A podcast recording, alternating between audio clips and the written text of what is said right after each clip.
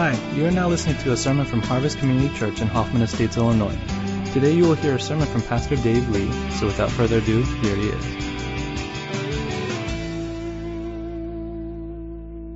And this morning, we're going to wrap up our four part series on the book of Jonah. And in a strange way, I have mixed feelings because I'm kind of glad to get Jonah to move on from my life because I've obsessed, I've been drowning in Jonah pun intended, for a while now. And the message of Jonah is messing with me. It's really exposed some things in me. And so, uh, I've been very uncomfortable this whole series. And yet, he's also become an, a good friend. And I'm going to miss Jonah a great deal. I think this is a book that you could read carefully every year of your life and you will not exhaust the gifts that God wants to give you through this book. This morning, the last message comes from Jonah chapter 4, and it's entitled Reckless Love. Can you take a wild guess what song we're going to close with today? yeah, amen. I think that's a very interesting phrase. It creates tension in me when I hear it because it doesn't feel like those two words should go together love and recklessness. In fact, some of the people who have hurt us the most in life have been reckless people. And yet, I think there's something important to understand in the pairing of those two words. And I believe they capture well what chapter 4 of the book of Jonah is trying to get across. And I want to start with a little story.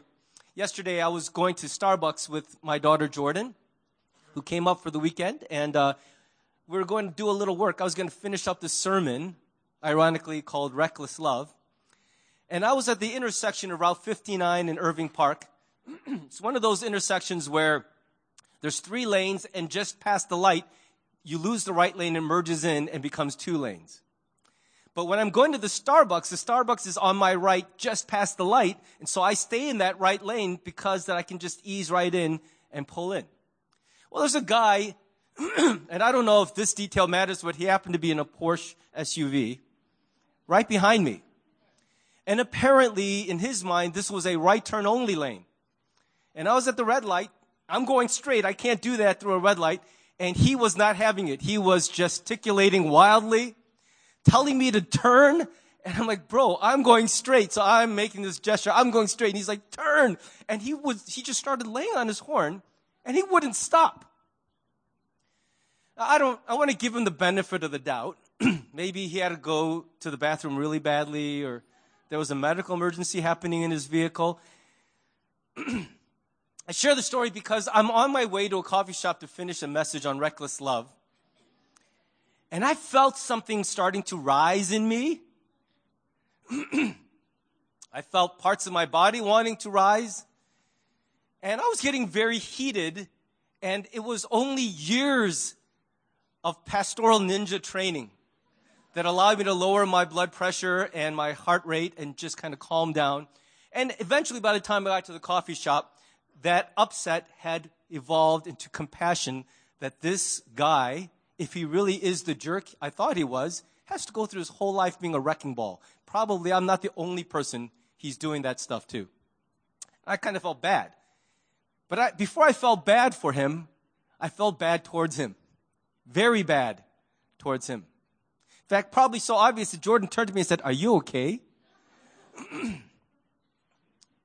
I share that because I realized yesterday that even when you're the guy preaching the message on forgiveness and reckless love, I don't think any of us are ever going to outgrow this challenge on almost daily basis to show grace to other people. I really thought that by age 52, I'd be much better at it by now. And I'm not. And maybe you're discovering the same thing about yourself. That you wish you were a more gracious person naturally. I realized I had to force myself. I did the whole, I, I zened myself into a little better peace of, but I realized the thing that came naturally to me was still something that clung to me from the old nature. And so I'm sharing this to tell you that I don't think we're ever going to graduate from the school of Jonah and the need to grow in grace instinctively towards other people. Now, it's been my experience when I watch a show with episodes that before they start the new one, they do a previously on. So I want to just give you a previously on Jonah, just so you're, if you haven't been with us the whole series, I'm going to give you a quick rundown of what's been happening. Jonah is a prophet of God, and he gets an unacceptable assignment. His mission is to go to the people called the Assyrians in their capital city of Nineveh and preach a message that God wants them to repent so he could restore them to himself. He wants to be reconciled with these evil people, but Jonah has very good reason to hate this idea and to hate those people. This is not him being petty about something casual. The Assyrians were the worst, most violently evil people in the world of Jonah's day. And the things that they had done and would continue to do to other people, including Jonah's fellow Israelites, were horrible beyond imagining. So Jonah was not having it. And though he was a prophet of God, he booked passage on a boat going the other way and he tried to run as far away from this assignment as possible. Have you ever been in that place where God and all of God's people around you are making it clear you know what you have to do and you're like, I know, but nope. No way. That thing which I know I'm supposed to do is unacceptable to me. So Jonah has to turn off, and as a prophet, you understand, he can't just run. He had to start numbing his heart to God because God doesn't just call once.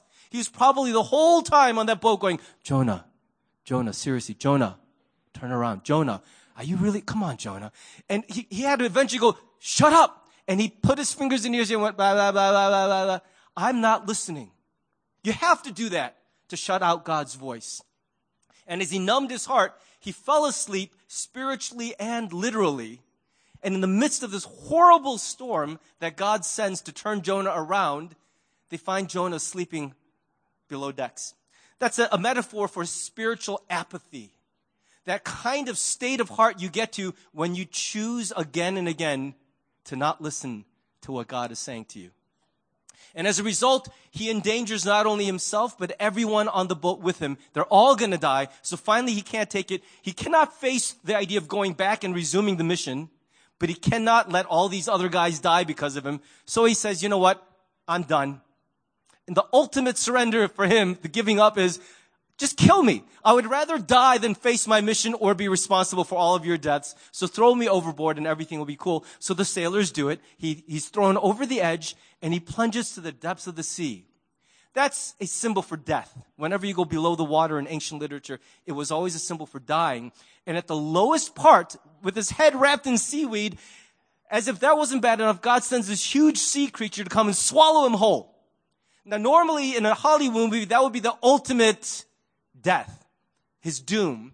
But God didn't send that fish to kill Jonah. He sent it to preserve him. So that in that place, and sometimes this is true of our lives, at that lowest point, at the pit of death, when you feel like it's all done, there's a moment of quiet and stillness where sometimes you can hear and see and think most clearly. And Jonah has that moment in the belly of the whale or whatever fish it was. Maybe it was a kraken. I don't know. And in the belly of that beast, Jonah thinks, I only have one road to salvation. It is the living God. So he cries out, not for anything noble, but just please get me out of here. And even then, in that selfish prayer, it's enough for God. And he pulls Jonah out, spits him back on shore, and says, Go and resume your mission. So Jonah does it. But Jonah does it the way a lot of us did things when we were younger. He went through the motions, but really half heartedly. He preaches a lame five word sermon in, in English, it's eight words, but in Hebrew, it's five words. Here's the message. In 40 days, you're all dead. That was, his, he went from place to place in Nineveh. In 40 days, you're all gonna get it. You're dead. If you remember the Hebrew word hafak, that word means destroy or it means completely change, convert, transform. And Jonah is rooting for the first one because that's the same word that God used to describe what he's going to do to Sodom and Gomorrah. He was going to hafak Sodom and Gomorrah because they were evil and he wanted to wipe them off the face of the earth. No memory, no, no archaeological re- evidence, just they're gone. So God's going to do this, he thinks, but instead God has the second meaning of the word hafak in mind. And so as Jonah watches, he realizes that instead of destroying the city of Nineveh, God is going to convert the city of Nineveh.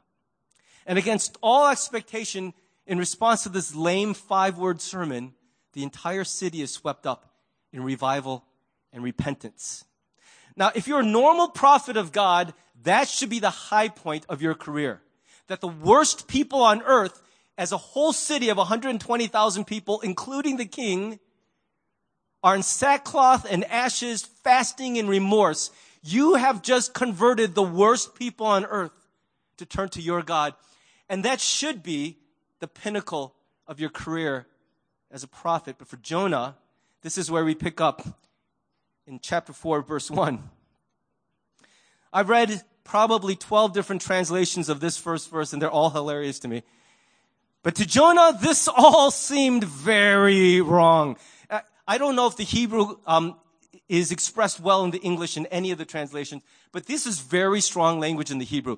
This is all completely not the way it's supposed to be as far as Jonah is concerned. And he became angry. That word angry in the Hebrew is a word that is usually used to describe the way fire burns. So he wasn't just like ticked or annoyed. He was that kind of angry. Have you ever seen a person who's so angry in your mind's eye you see their head on fire? You know, that kind of angry, like it's rage. They almost can't talk. Their, their face muscles are twitching, you know, like that kind of, and maybe some of you guys who are younger have seen your parents in that state. Uh, maybe if you're in a relationship, you've seen your partner in that state. That kind of angry, that's what we call apoplectic. Is that kind of mad. He can't handle what's going on here. Because these are the worst people on earth. People who really the best thing for them is if they stopped existing. That would make the world a better place if they would just stop existing. It's funny how easily we make that proclamation as a fellow human being about another human being, what, we miss the irony of what kind of monstrous pride and arrogance that touches in us, exposes in us, and yet we can say it. The world would be better if people like you, you people, were just gone. I don't think there's anything funny in that sentiment, but we feel that a lot of the time. And Jonah cannot, and what he says basically is, I'd rather die than live in a world where these guys get to keep going scot free. What's interesting is Jonah here expresses his reason why he ran in the first place. He's like, I knew this was going to happen. So he's not surprised that it happened. He's just really disappointed that it happened. He knew that if he extended the offer of forgiveness, that because of the way God is, any sign of remorse God would accept and he would receive these Ninevites back. And so he says, isn't this what I said, Lord, when I was still at home? This is what I tried to forestall by fleeing to Tarshish. I knew that you are. So he's now chewing God out. He's rebuking God for his character. He's saying, I know you're like this. You're so annoyingly gracious and compassionate, slow to anger and abounding in love. You are a God who relents from sending calamity. You're like the guy with the biggest gun who never wants to shoot it at anybody. What is your problem? Why have Thor's hammer only to drive nails? Once in a while, you gotta crush some skulls. Why not do it? There are people clearly in need of some head crushing. And yet I know what you're like. You just love to be all soft and gooey and patient and loving. And I don't want that for these people. And I knew that's what you wanted. So that's why I ran the other way. And now everything I predicted has happened.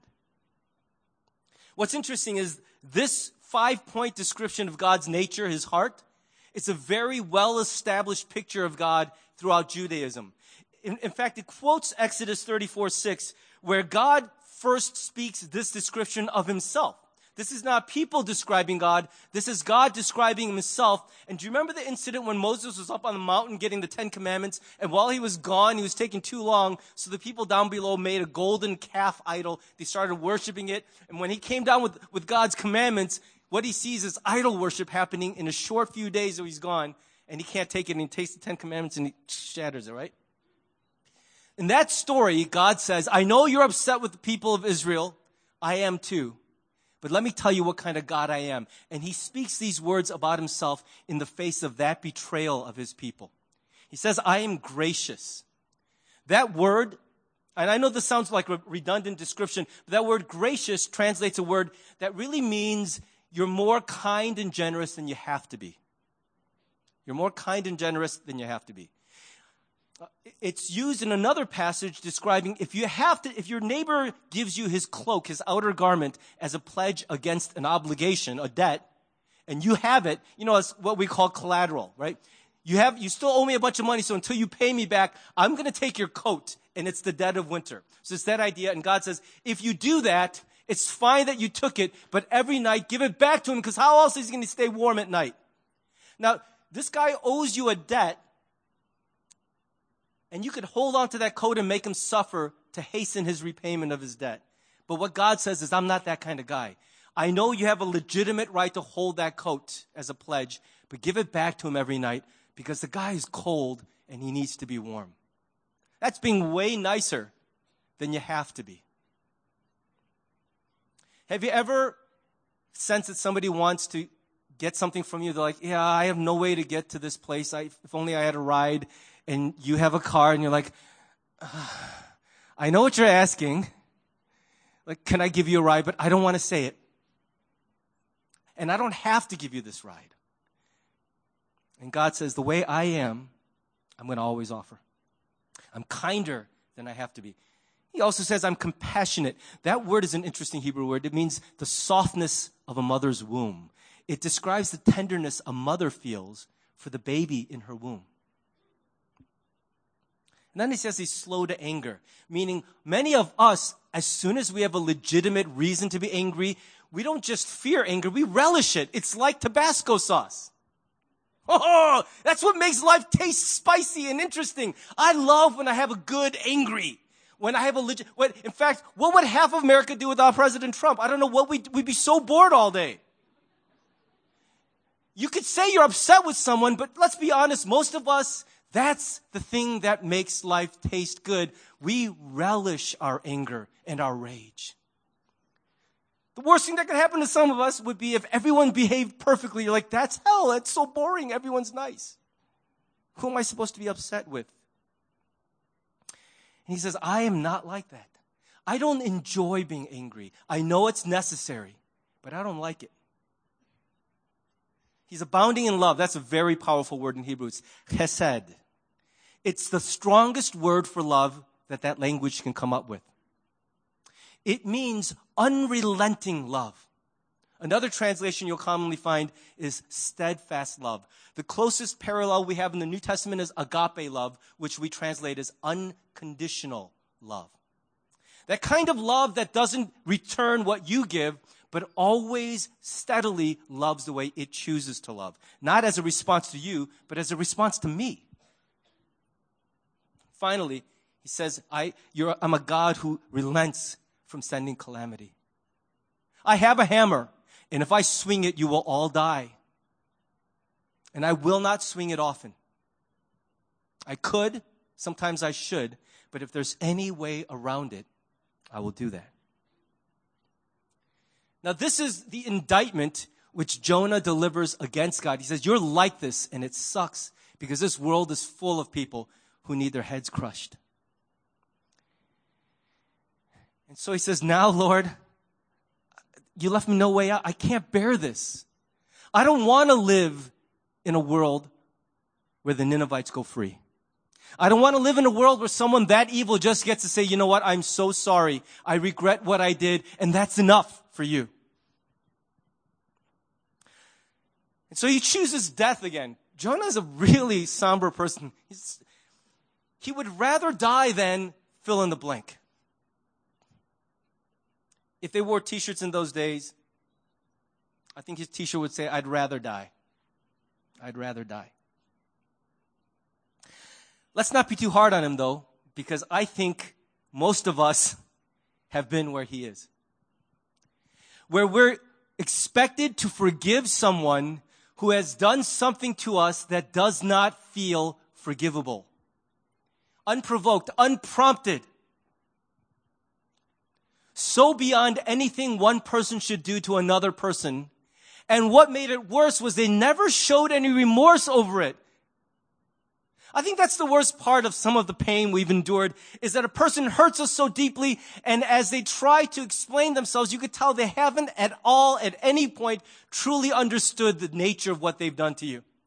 They've shown no remorse.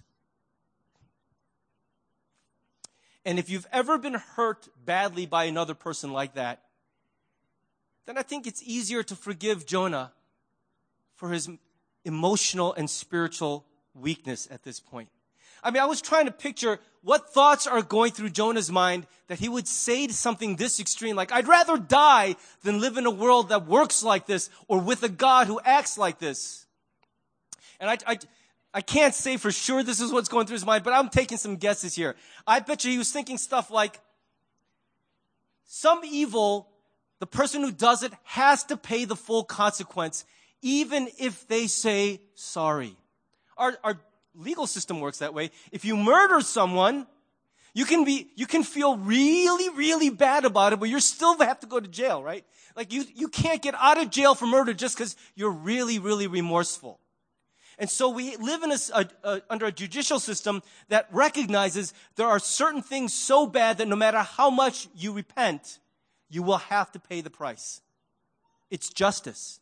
And so I'm sure he's had thoughts like that going around. Some evil is so bad that even the most sincere apology cannot make it right. And even if you do apologize sincerely, it should not allow you to get a second chance at life.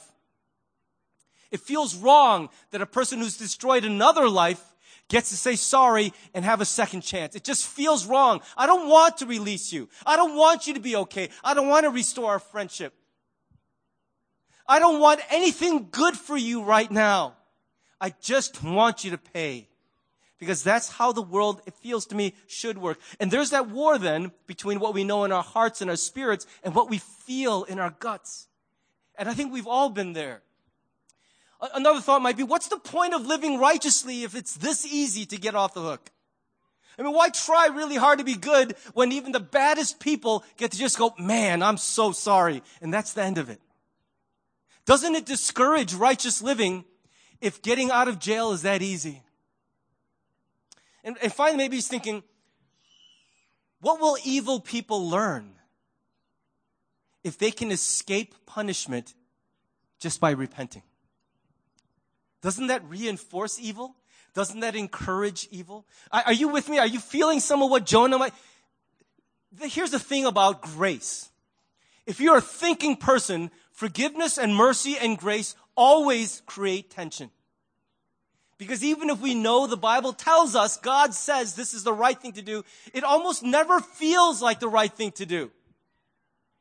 It pulls and stretches at something deep down in, us that says, this doesn't feel right at all. I don't think the world should work this way. And I'm upset that God builds his entire kingdom around mercy rather than just justice.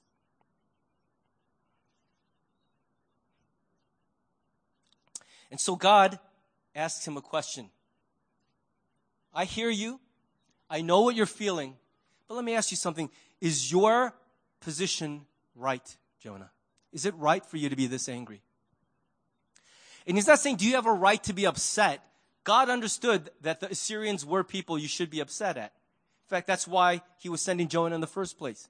The evil of the Assyrians in Nineveh did not escape God's notice. He was as upset about it, and they were as accountable for their actions as anyone on earth. What he's really asking, and this is a better translation of that, that Hebrew phrase, is, is anything good resulting from your burning in anger? In other words, if I did what your, your heart and your flesh are telling you I should do, what will result? If everyone evil gets the full weight of justice, is that the world you want to live in? And is that a God you want to follow? And I think the implicit question, which he's not outright asking, is then what will become of you down the road? Because let's face it, maybe you'll never be as bad as the Assyrians, but unless you're going to say, I'll never be bad again, do you want to live in a world and with a God who doesn't provide an exit ramp from the things we've done? Do you want to live under a God and in a world where perfect justice is carried out every time? We have a very divided heart about justice. When we escape it, we're so happy. When others escape it, we're so upset. That's just the nature of justice. I, wa- I always want the dean of students to be more lenient to me and less lenient to my competition. It's just the way it is. It's better for my GPA if you get kicked out of this class. I think Jonah missed the irony completely. That rather than shouting at him, think about this, he's the prophet of God and he's chewing God out for being too nice. If I were God, I would not be asking questions at this point. I will be shouting back. Hey, insect named Jonah. Look at my face. Stop talking. That's just how I am. I, I, am not God. Thank God. Thank God I'm not God. You should all thank God I'm not God. But he's missing the irony that God is still nudging with questions. I, I don't understand that. He's saying, Jonah, come on. Is it really okay for you to feel what you're feeling? And as he asks this question, Jonah is not ready to talk about this. He's like, you know what? And have you ever been in that place with someone where you ask them a poignant question and they just, there's, they know what the right answer is. They're not going to talk. They just look at you and they go, and you're like, okay, good talk. I've had this happen actually twice in the last week. I ask something and the person just stares silently and then the meeting's over. So awkward. What they're saying is, I'm going to give you the hand. I'm not ready to have this conversation with you. I know what you're going to say. I know somewhere deep down you're right, I'm not going to go there right now. And so when there's nothing to say, we just walk away. That's what Jonah does. He goes, and he turns around. And he goes outside the city, finds a little spot east of the wall, and he makes a little makeshift shelter. And he sits under, he goes, all right, it looks like he's going to forgive these people, but there's 40 days. Who knows? Maybe by day five of this, they're going to go back to their old ways. They're going, to, they're going to say to themselves, we're the richest, most powerful people in the world. What are we doing? Humbling ourselves. And maybe they will revert, recant, and God will send the fire anyway, after all. So he wants a, a box seat to the show. So he makes a little shelter and he's watching. What I love about God is as Jonah walks away like a petulant child from the conversation, God tries again. Round two. Jonah had gone out and made a little shelter. And the Lord seeing this, and it was hot outside the city. There's no shade, no roof. So God causes a leafy plant to grow up over the shelter. And it creates this nice canopy of shade. And Jonah, it says, um, God sends it to give him ease for his discomfort. And Jonah was, and this is not, again a very strong word, and he, he was exceedingly happy about the plant. What's interesting is this is the first time in the whole story Jonah's happy about anything. Okay? He has been miserable the whole time. I think we all know someone like that. If you don't, you are that person. Just miserable all the time. Negative all the time. Angry all. I know somebody in my life who calls me at least once a month and his first words are always, I'm so angry. I'm like, oh God. Here we go. And you have to be patient, gracious. You got to answer the call, but it's really unpleasant starting every phone call with, I am so angry. For the first time in the story, John is happy about something. And what he's happy about is that his head isn't so hot anymore. And God will accept that. He's saying, good. At least you're capable of feeling something not angry. Let's start there. And then God does another interesting thing. He goes, but I'm, I want you to learn something, Jonah. So he provides a little worm. The worm chews the vine and the vine dies. And all of a sudden, Jonah's back to where he started. His own shelter, the thing he made for himself, minus God's intervention. And it sucks. He's hot again. And he's like, man, I love that vine when it was there, but now that it's gone, and here's again his t-shirt, I am angry enough to die. Which is strange because he's just back to where he started. He's back to the world he'd made for himself. And yet it was now viewed as unacceptable.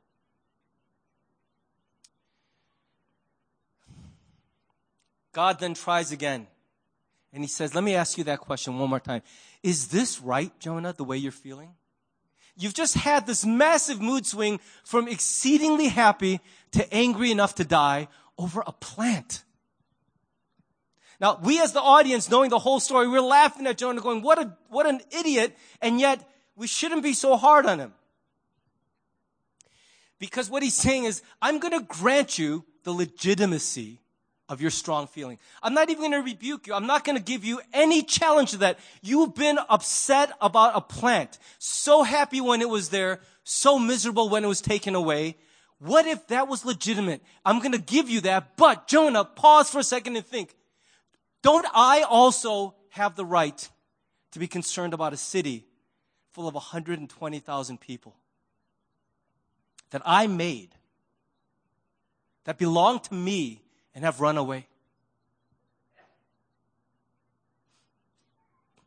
All God is saying is, can you give me the same consideration I'm giving you? I'm so thankful God didn't say, you're an idiot. You're so happy and so angry about a stupid plant. He doesn't rebuke Jonah. He just says, look, you've been this upset, this emotionally involved with a piece of shade. Can you grant me that I, as the creator of the universe, should bear some burden for a great city of 120,000 people? And I love this. Peter, this should be their key verse. He says, and many animals too. He just throws in that, like, look, I made everything in that city. Should I not feel a weight in my heart? And he says something interesting about them. He says they don't know their left hand or the right hand from their left. That doesn't mean they're innocent or too dumb to know better. It's not that they're ignorant. They know the difference between left or right. He's not saying they're stupid or helpless. What he's saying is they are so lost in their moral compass that they've only known one way of living with their power. And this is how they've chosen to live all the time. They're so godless, so self-centered, they don't know any other way to be. Their compass is off, but they're sailing true north according to their guides.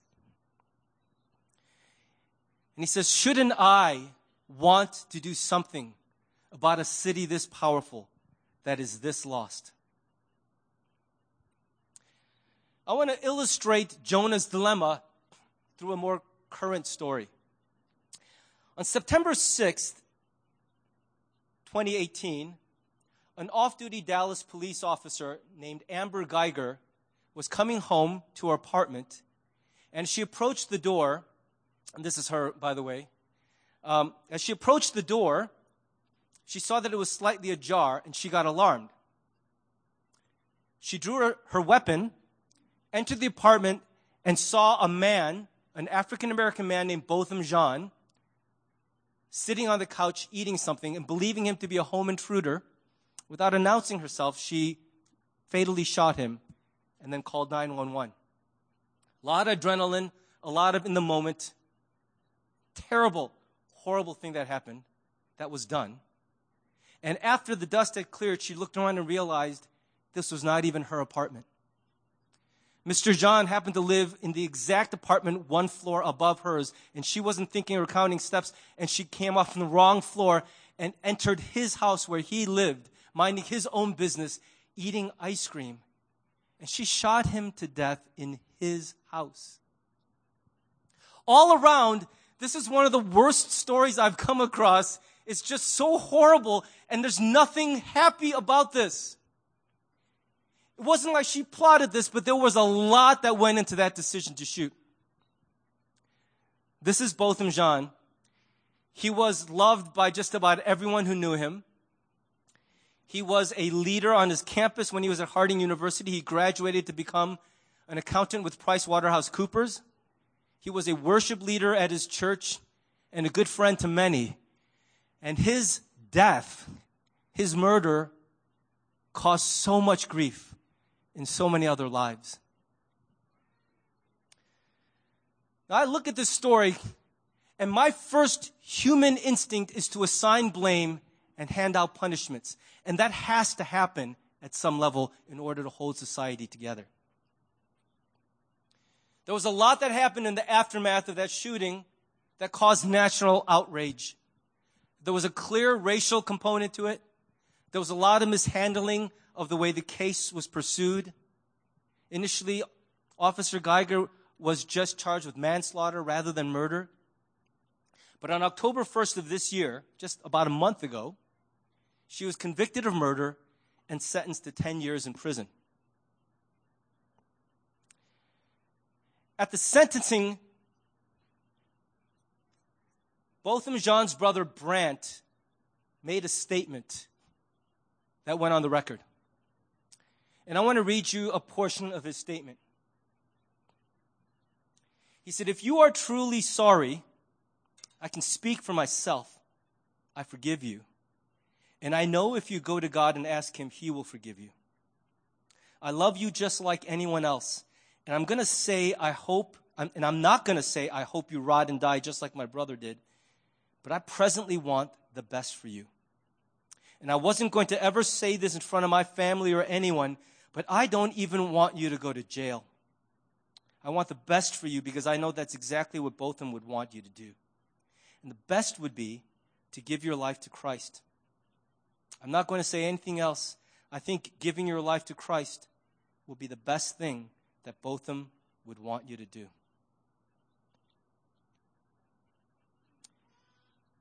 He then asked Judge Tammy Kemp for permission to hug Miss Geiger, and it was granted. And then after that, when the case was finished, before she was hauled off to prison, Judge Kemp herself, also an African American, stepped down from her bench and she handed Miss Geiger a Bible and hugged her. And this whole thing of the hugs and the forgiveness ripped the people apart who were following this case. Because half said this is exactly what we need more of in our divided nation, in our broken world, is we need to see mercy like this. But there were a lot of other people, and I do understand their heart. Said this is so cheapening to the senseless act that happened, to the injustice it revealed, to the rampant prejudice that remains under the surface of this country in the hearts of many who haven't outed themselves. They say that it minimized the injustice involved with the investigation and the way the case was pursued. And maybe that's fair enough. I didn't follow the case closely enough to say, but a lot of people were outraged. And I do understand that outrage. But what so many people said was even on a personal level, Brandt Jean had no right. He was misguided and wrong to forgive the killer of his brother.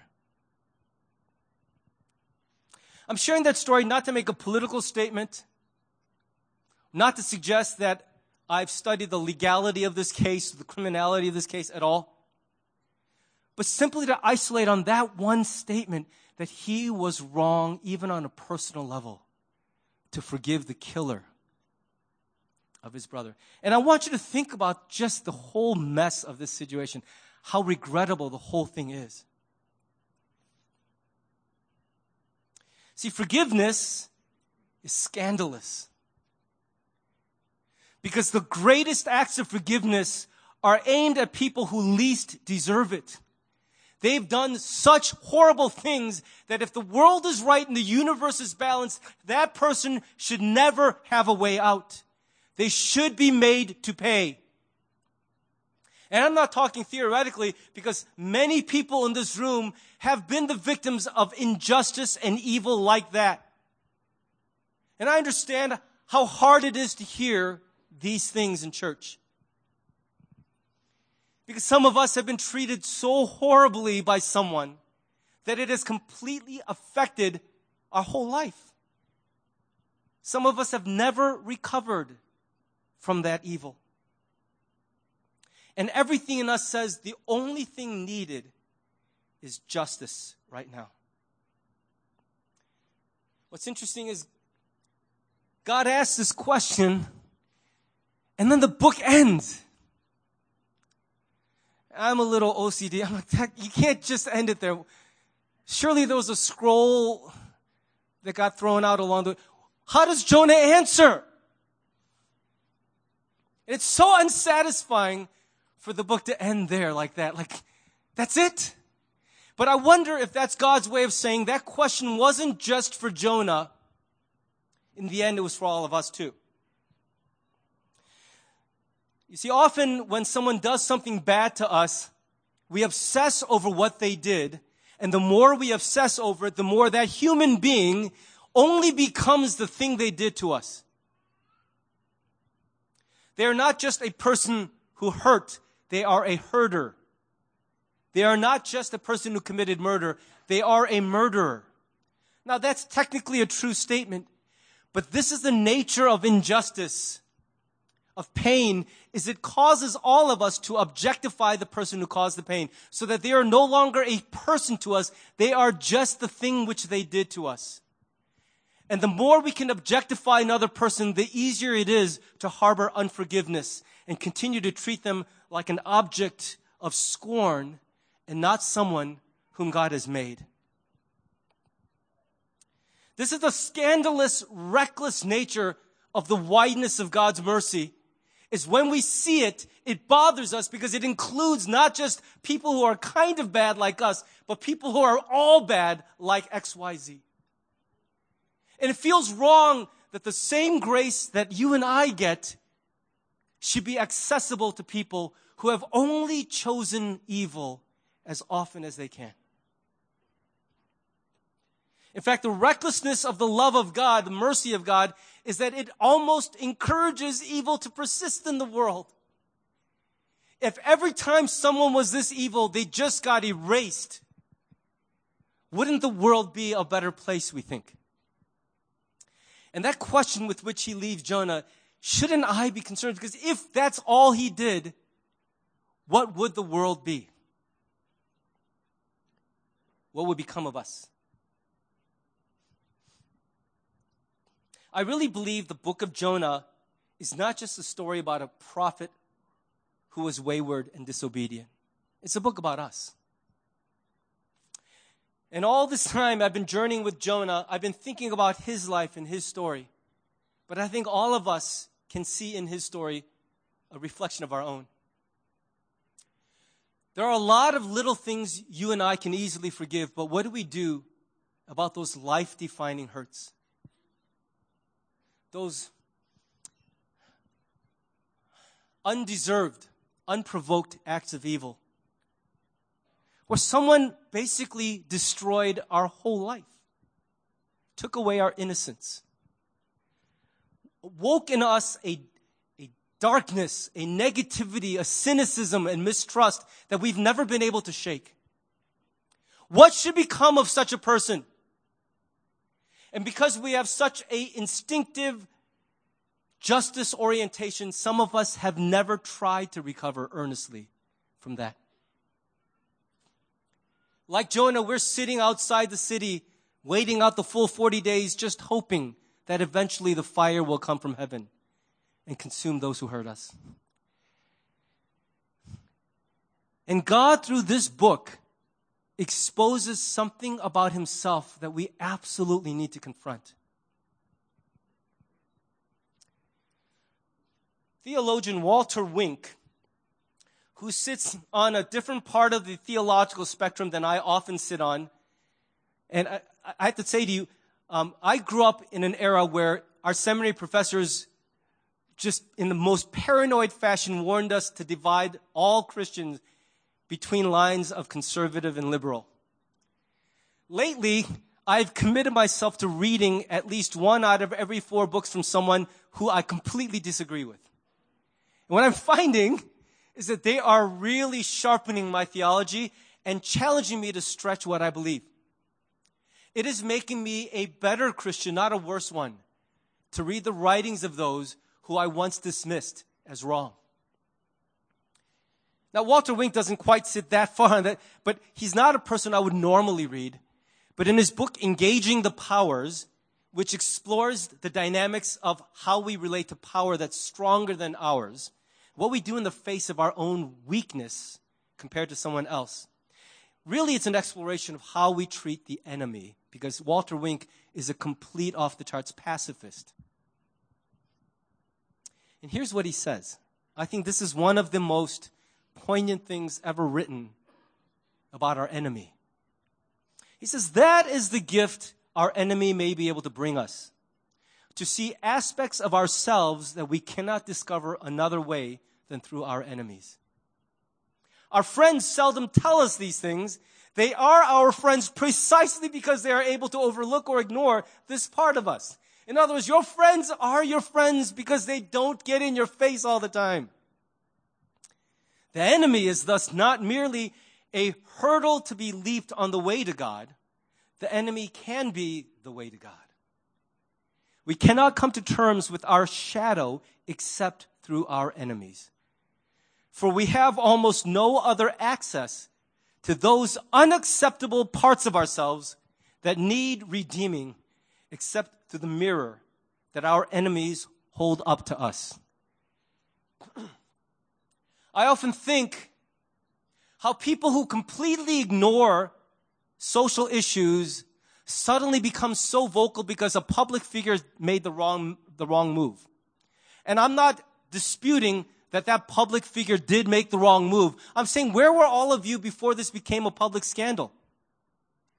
What were you doing about it before there was an invitation to just be publicly outraged about it? Isn't that dishonest? And what he says is we need our enemies because they expose in us those things that have fallen asleep or been hidden and shouldn't be. And our friends usually won't do that exposing. They're our friends precisely because it's easy to be with them. It's comfortable. Hey, when you're with the wrong person and you're dating, Let's say you're a teenager and you're with the wrong person. Have you noticed something? All the friends who are like, girlfriend, you gotta, you gotta dump him now. And you're like, you're not my friend anymore. My true friend would be like, oh, he's so cute and all that. And you would support me until you, it, it all fell apart.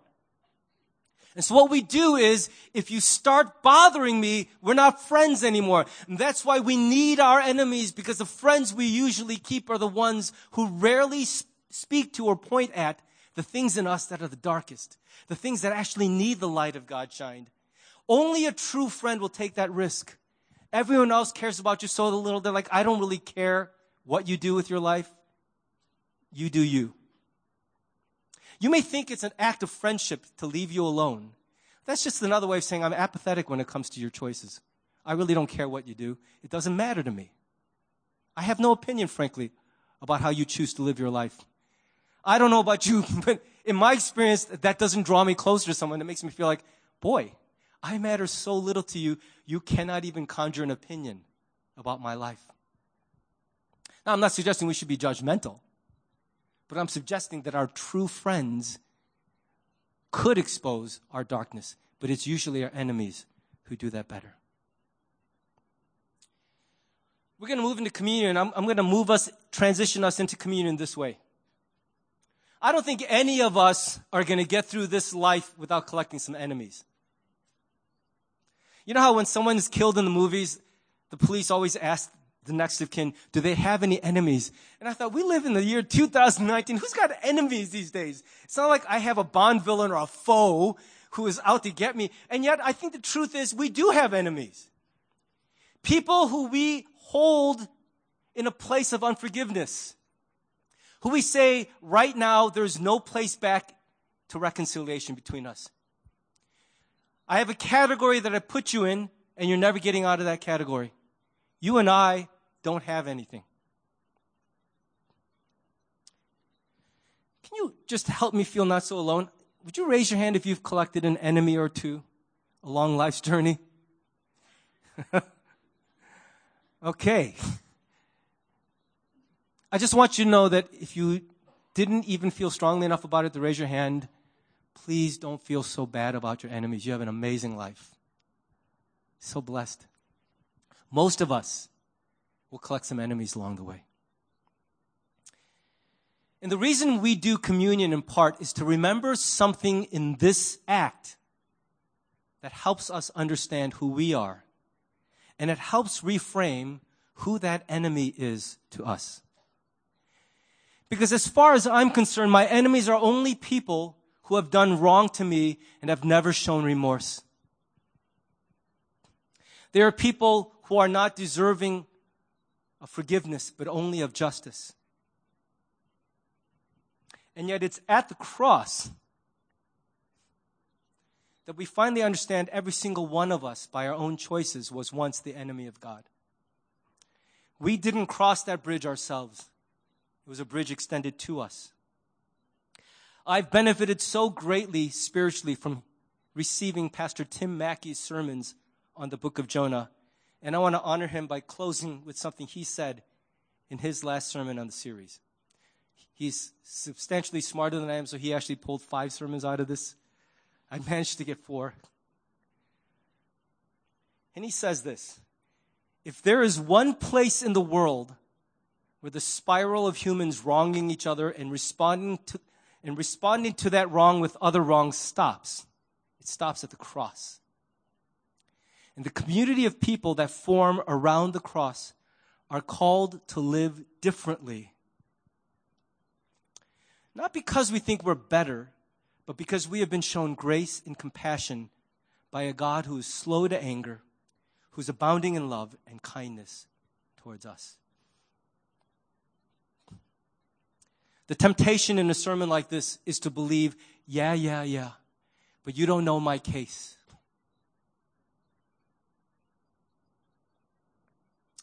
I understand, but that person is not ready to receive the forgiveness. And maybe they're not. But what is God exposing in you at the foot of the cross about the way you think of another human being? The way you hold them in a place where there's no way out. You are only this and nothing more. Isn't it another way to condemn someone who God has made? To imprison them and how will you confront the repeated teaching of Jesus? That one of the greatest proofs that the gospel has penetrated our hearts is that we are then somehow able, supernaturally, to forgive our enemies. There are many parts of the Bible that we acknowledge in our heads and then just skip over in our lives. But I want to tell you God is not skipping over those parts with us. And that's probably the place He most wants to work in you right now. If you're in a place where there's a person in your life that you are choosing knowingly never to forgive, never to release, that it's likely not that person alone who's in chains, but it's us. And I'm not telling you just to find the goodness in you. That doesn't exist in us. But we're going to take communion today to remember something profound. Jesus said, each time you do this, remember me. Because every person who comes to this table came once as an enemy of God. And in what you're doing here, you're remembering that God treated you better than you deserve to be treated. And at some point in receiving that, we have to become willing to do the same. It's not easy. It's not something we once learn and never have to learn again, which is why we don't just do communion once in our life and never again. We do it regularly for this very reason. I'm going to invite the elders of the church to come forward.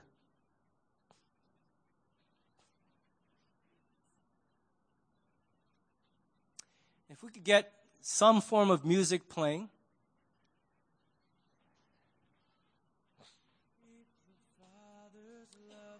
Here's what we're going to invite you to do. Just take a second to prepare your heart. And especially for this day's communion, don't just think about your own spiritual condition, but begin by thinking about a person in your life. Especially if this is something fresh for you. Someone that God is challenging you to have the reckless love that He has, to dare to see that person as something other than the bad thing they did, to somehow look for the humanity, the shared common humanity behind the evil which they've done. And say that God, that person hurt me. But there's someone you made, and you are right to have concern for them. Help me remember as I take the bread and the cup that I was not restored to you because of what I did, but because of what you did. Shape my heart. Help me to forgive. On the night when he was betrayed, the Lord Jesus took some bread, gave thanks to God for it. Then he broke it in pieces and said, This is my body, which is given for you. Do this in remembrance of me. In the same way, he took the cup of wine after supper, saying, This cup is the new covenant between God and his people, an agreement confirmed with my blood. Do this in remembrance of me as often as you drink it. For every time you eat this bread and drink this cup, you are announcing the Lord's death until he comes again. I invite you now to take the elements, and as you do so, pause and pray, and then I will close us.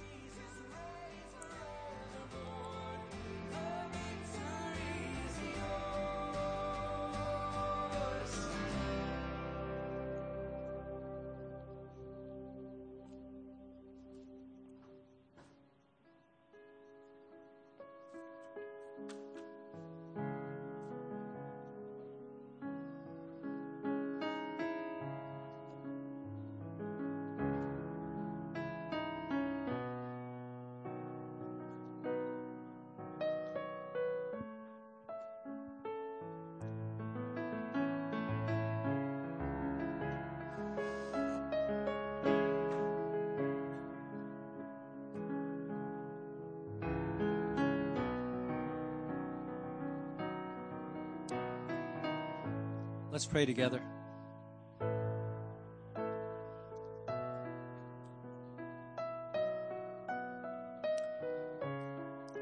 God, in taking communion today, as a church family, we affirm something important. That while we may not agree on every facet of our faith together, we agree on this one thing that any righteousness in us comes first from you.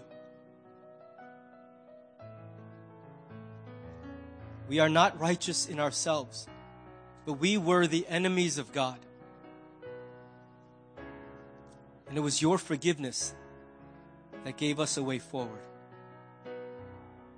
Thank you for the many ways you've grown us during our relationship with you. But we remember where it started. And we ask you to help us never forget. That we might never become self righteous. We would never become judgmental. We would not remain unforgiving, but we would become the people who follow a king who leads with grace and mercy. We pray especially for those this morning who are genuinely struggling in their hearts with this. And that struggle is coming out as resistance, as despair, as numbness, maybe just laughing it off.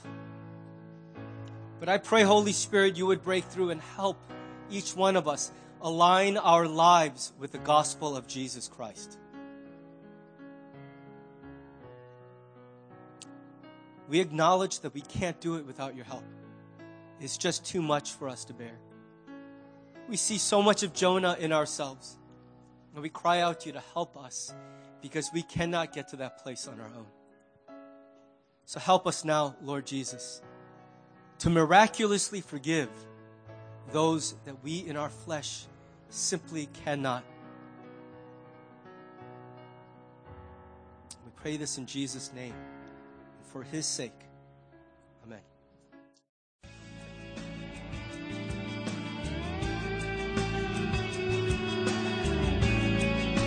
Thanks for listening to the sermon from Harvest Community Church. If you would like more information or have any questions or comments, check out our website at harvest-community.org. Thanks for listening.